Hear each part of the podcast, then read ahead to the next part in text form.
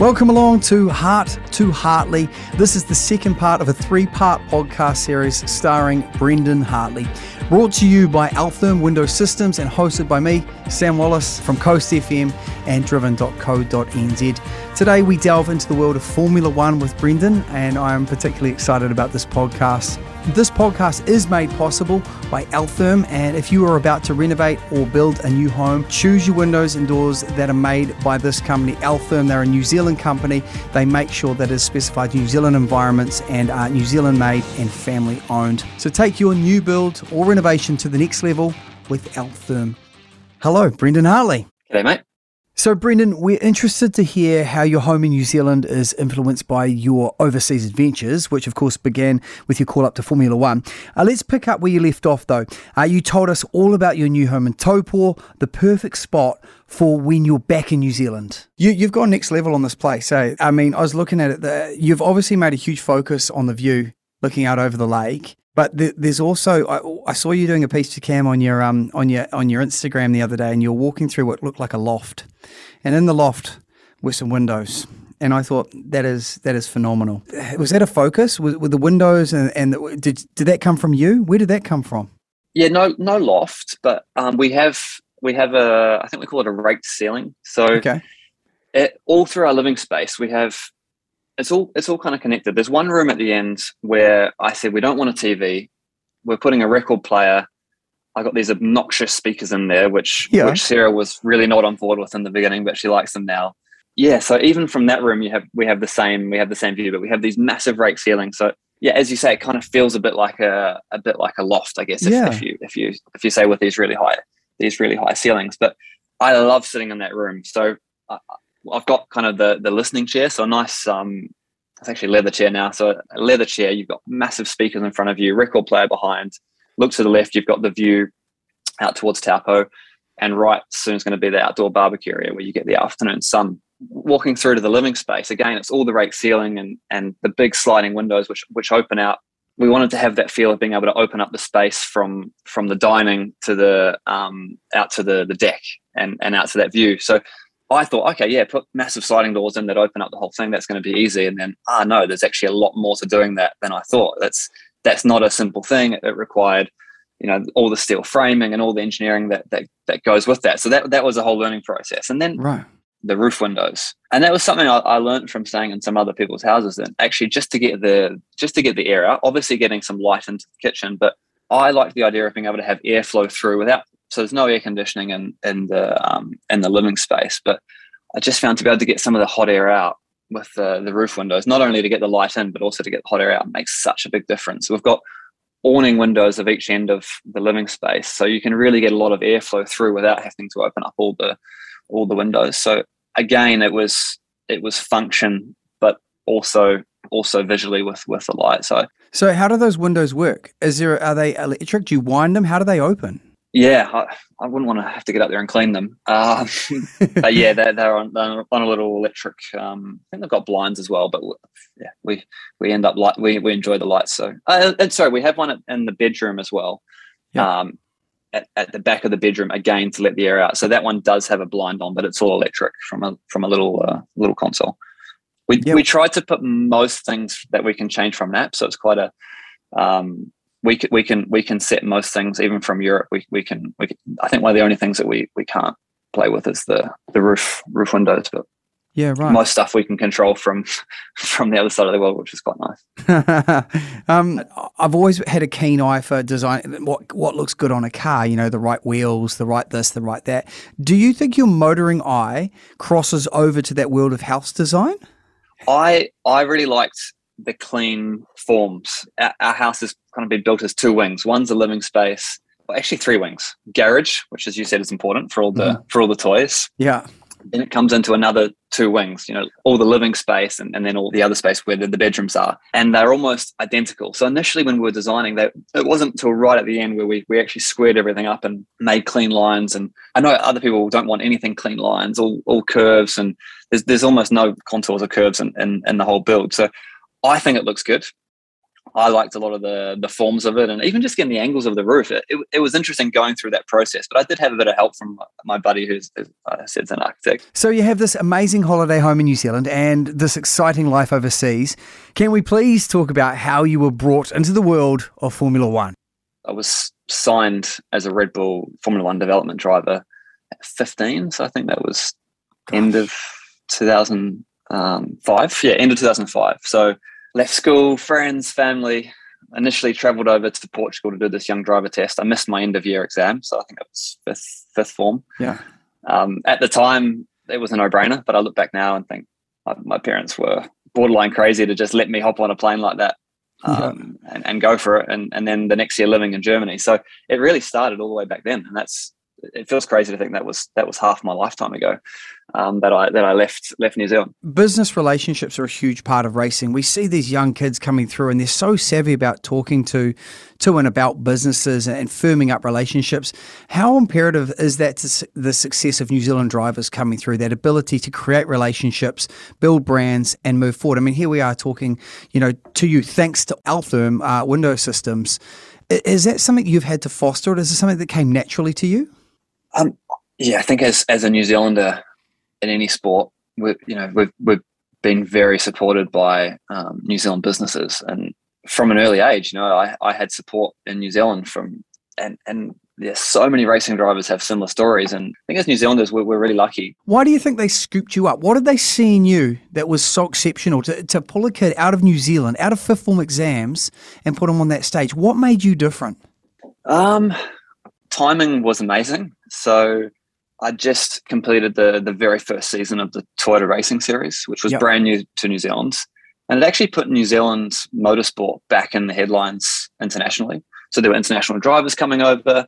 Actually, the year before that in Formula Ford, there were some American drivers coming over. So little old New Zealand, the other side of the world, um, was kind of on the international motorsport scene. So going into the first season of Toyota Racing Series, I won the very first race as a, as a, as a young fella. And at that time, we were desperate for funding. You know, motorsport costs a lot of money. I had amazing backers in New Zealand. Um, actually, Peter Johnson, who a lot of viewers may have heard of, uh, he's one of one of the the many that are pushing the WRC. He helped Scott Dixon. Mm-hmm. Um, I had Kenny Smith pushing behind me. A lot, a lot of New Zealand motorsport fans will will know, will know Kenny. I had him as a mentor. So I I had really amazing people around me. And on top of that, obviously my, my parents, my dad, who's an engine builder, so it was a real family affair. As a 15 year old, this was all very new. I was on my way, over to Europe. I could barely locate Europe on the map, by the way. I mean, I, I was was so was, was was in a totally new world, and yeah, that was it. The test the test went well, and they they took me. So I I, I guess to go back to your your question, the, the timing was perfect. They were obviously looking for a young driver with a bit of experience. It was quite um, I was very lucky in New Zealand. I could start racing cars at 12 years old. So I, mm. I, I, I, was two or three years ahead of some of the other people from Europe who, who were still in go karting. So I had a bit of experience and I fit the bill. And at that time, there were 20 drivers in the Red Bull Young Driver Program. So I, I was I was one of 20, and they, they were rotated through. You know, but I think my last year as a Red Bull Junior, which was probably 2008, as you, you well, maybe 2009. I think I was probably one of the only ones from that that 20 that was still there. You know, so there was a, there was a big rotation. It was it, it was cutthroat so yeah, it started all the way back then. Can you remember the moment where they, they passed you the keys to a Formula One car? And, and when you got in that car, once again, I'm living through you.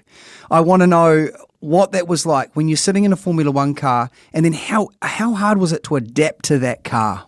Yes, I've been preparing for that all my life, but I was only 18, you know, so yeah, I wasn't really that prepared. um, first sensations going up the pits, it was in Jerez. I mean, the power compared to anything I'd driven before. I, would come from something called Formula Three, which I mean, I don't know the percentage of power it had compared to a Formula One car, but yeah. it was it was it was like driving a lawnmower versus a um, you know the GR Yaris I have. You know, it, it mm. the differences were so huge, and everything initially felt like you're in warp speed. You know, th- those first laps when you're doing you do an install and you don't normally do a radio check and you they come in and check the car after. I just remember everything going past so quickly that you, never thought your brain was going to speed up. You know, you were you were you were braking for for the hairpin, but your your brain was kind of still back at the, the previous corner. um, but it's surprising how quickly your brain gets up to speed. You know, how quickly it adapts. There's there's not many other things where you, where you're having those kind of sustained forces going through. So it's totally new thing. And I definitely wasn't physically prepared at 18. No. no, no way. Like at the end of the day, I was just hanging on. So, yeah, right. And what, what is it like in terms of understanding the capability of the car? Like, this is aerodynamics that you probably never experienced. And then you, do you just keep trusting it? You just keep throwing into the corner harder and harder? And, and like, when do you know where the outer limit is? Um, so that that's the big part of being a racing driver. That that's a big part of our job, and is feeling the limit of of, of the car, the tires, as you say, the, the aero. Um, so that is something I've done since I was six years old, driving a go kart. You know, that, right. that's that's some of the that's the first fundamental thing that you're learning is how to sit as close to the limit of of what the the tires can do, or you know, the capabilities of the car without going over it, or at least going over it too much. So that's that's that's experience that builds up in a lifetime. You know, okay. um, there's no one that can jump straight into an F1 car and actually even get the tires warmed up without having years of experience. You know, that's just mm. the reality. I don't know. I think a lot of people that drive along the the motorway in Auckland or what you know in their in their fast car think, oh, I can drive a car, like, but it, it requires a huge amount of experience to to be able to to drive such a car on the limit. So that that experience builds up over years. That being said, of course, jumping into a Formula One car at 18, you're you know the sensors are on, on overdrive, and as I mentioned, physically as well, you you you become you actually become limited by by what you can actually hold on to physically. So in 2017, uh, you make your Formula One debut for Toro Rosso. What was that like? How do you manage that pressure? Because you know that you've pretty much got a narrow window of opportunity. That must have been so daunting. It was, yeah. I'm just trying to think back because a lot of it was such a blur. Um, how it all how it all came about, and yeah, I mean, any sports person will know managing pressure is is is a big part of the job, big part of the job. And yeah, that that first race in Austin, I guess I was a bit of an unknown in terms of I, I'd been I'd gone a completely other direction. I was yeah. I was an endurance racing driver. I'd been shoehorned into the seat last minute, no testing, not really much preparation. So I guess for that first race, of course, the pressure was high. It, there was more to win than there was to lose in a way. Yeah, right. Because no one, no one was, no one was expecting me to go and and and win the race. The the, the, the first, you know in the first race that it, it, was it was probably unachievable. But yeah, a lot of ways it, it was it was a dream come true. It's something that I dreamt about since I was a little kid. And I know that sounds mm. incredibly cliche, but that is that is the truth. You know, I, I, was going around telling people at five or six years old that I was going to be an F1 driver, which at the time was uh, probably a ludicrous thing to say, and and it seemed completely unachievable. But in, in the end, it happened. So that that was me fulfilling my dreams. But then obviously, it's not just a dream. You know, you, you've got to work hard. you you've got a huge team of people around you. As you say, you've got those those pressures that you're dealing with. And yeah, how, I mean, your question was about how how I deal with them. Um, I find ways. Music's one way. Um, you you learn to embrace it. I, I, know if there was no pressure, no butterflies in my stomach, there was probably something wrong because it probably meant I didn't care. So I, I find with the right amount of of kind of pressure and I don't know if you call it anxiety, but that that nervous energy, mm-hmm. um, it's a good thing as well because it makes you sharp. Well, it makes some people sharp. It, it makes other people fall to their knees. That's I think that's where it's the balance. Yeah. yeah. It's such a political world. You can see that from uh, the Netflix show uh, about Formula One. Do you look, and this is the big question, do you look at Formula One now and see the drivers and think, I'm faster than you. I could beat you. I mean, there's there's there's many drivers in the world that could and have the talent to be a Formula One driver. I was one of the very few lucky enough to have the opportunity. So yes, there are there are, there are guys there on my day. I'll be able to to beat them in the same car, of course. Uh, it, you know, the, but I know many people that are not in Formula One that it's the same. Or you know, I, I, I drive in endurance racing where there's six teammates. We all drive the same car. Sorry, three of us in the same car, and that, mm. and I know that on one day I might be the quickest in the car. On, on another day I might not be. You know, it, it's it's sport. You know, it, that that's part of it. In general, uh, particularly at the front of the field, the drivers in Formula One deserve to be there, and they're the best in, in the business. And and I and I can also accept I, I didn't do quite a good enough job. It didn't quite work out, and you know I was only there for one year. It's it's a cutthroat world. You know, I, I gave my best my, my best shot. I wasn't lucky at times. Every single driver in Formula One is an incredible talent, and they've they've they've built up that experience over over their whole lifetime, as I as I just explained that I I have done as well. As you say, not everyone gets the opportunity, and and I, and I know plenty of other New Zealand drivers that, if given the opportunity, they may have flourished. You know, like it, mm. it, it's like that in a lot of other sports, but it's it's in, in motorsport with the funding um, that's required to get there, yeah, I guess it does become more noticeable that there's maybe many that deserved and didn't. But I took the opportunity. I was in the right place at the right time, and, and I was very lucky to get it. And and uh, I don't look back at my time in F1 with with, with any bitterness that I didn't get to um, to stay there longer. Incredibly proud that I did manage to get there as a as a young New Zealander from Palmerston North. You know, knowing knowing my roots, yeah. the fact that I, I was there for a short time, I'm incredibly proud of that. And there's no bitterness that you know that it didn't last longer than it did. Uh, hey, once again, lovely talking to you. That concludes part two of our three part series. Um, the next part, the third part, where we'll get into the World Endurance Championship. Why is this format a format that Brendon seems to have so much success at? Make sure you join us for part three.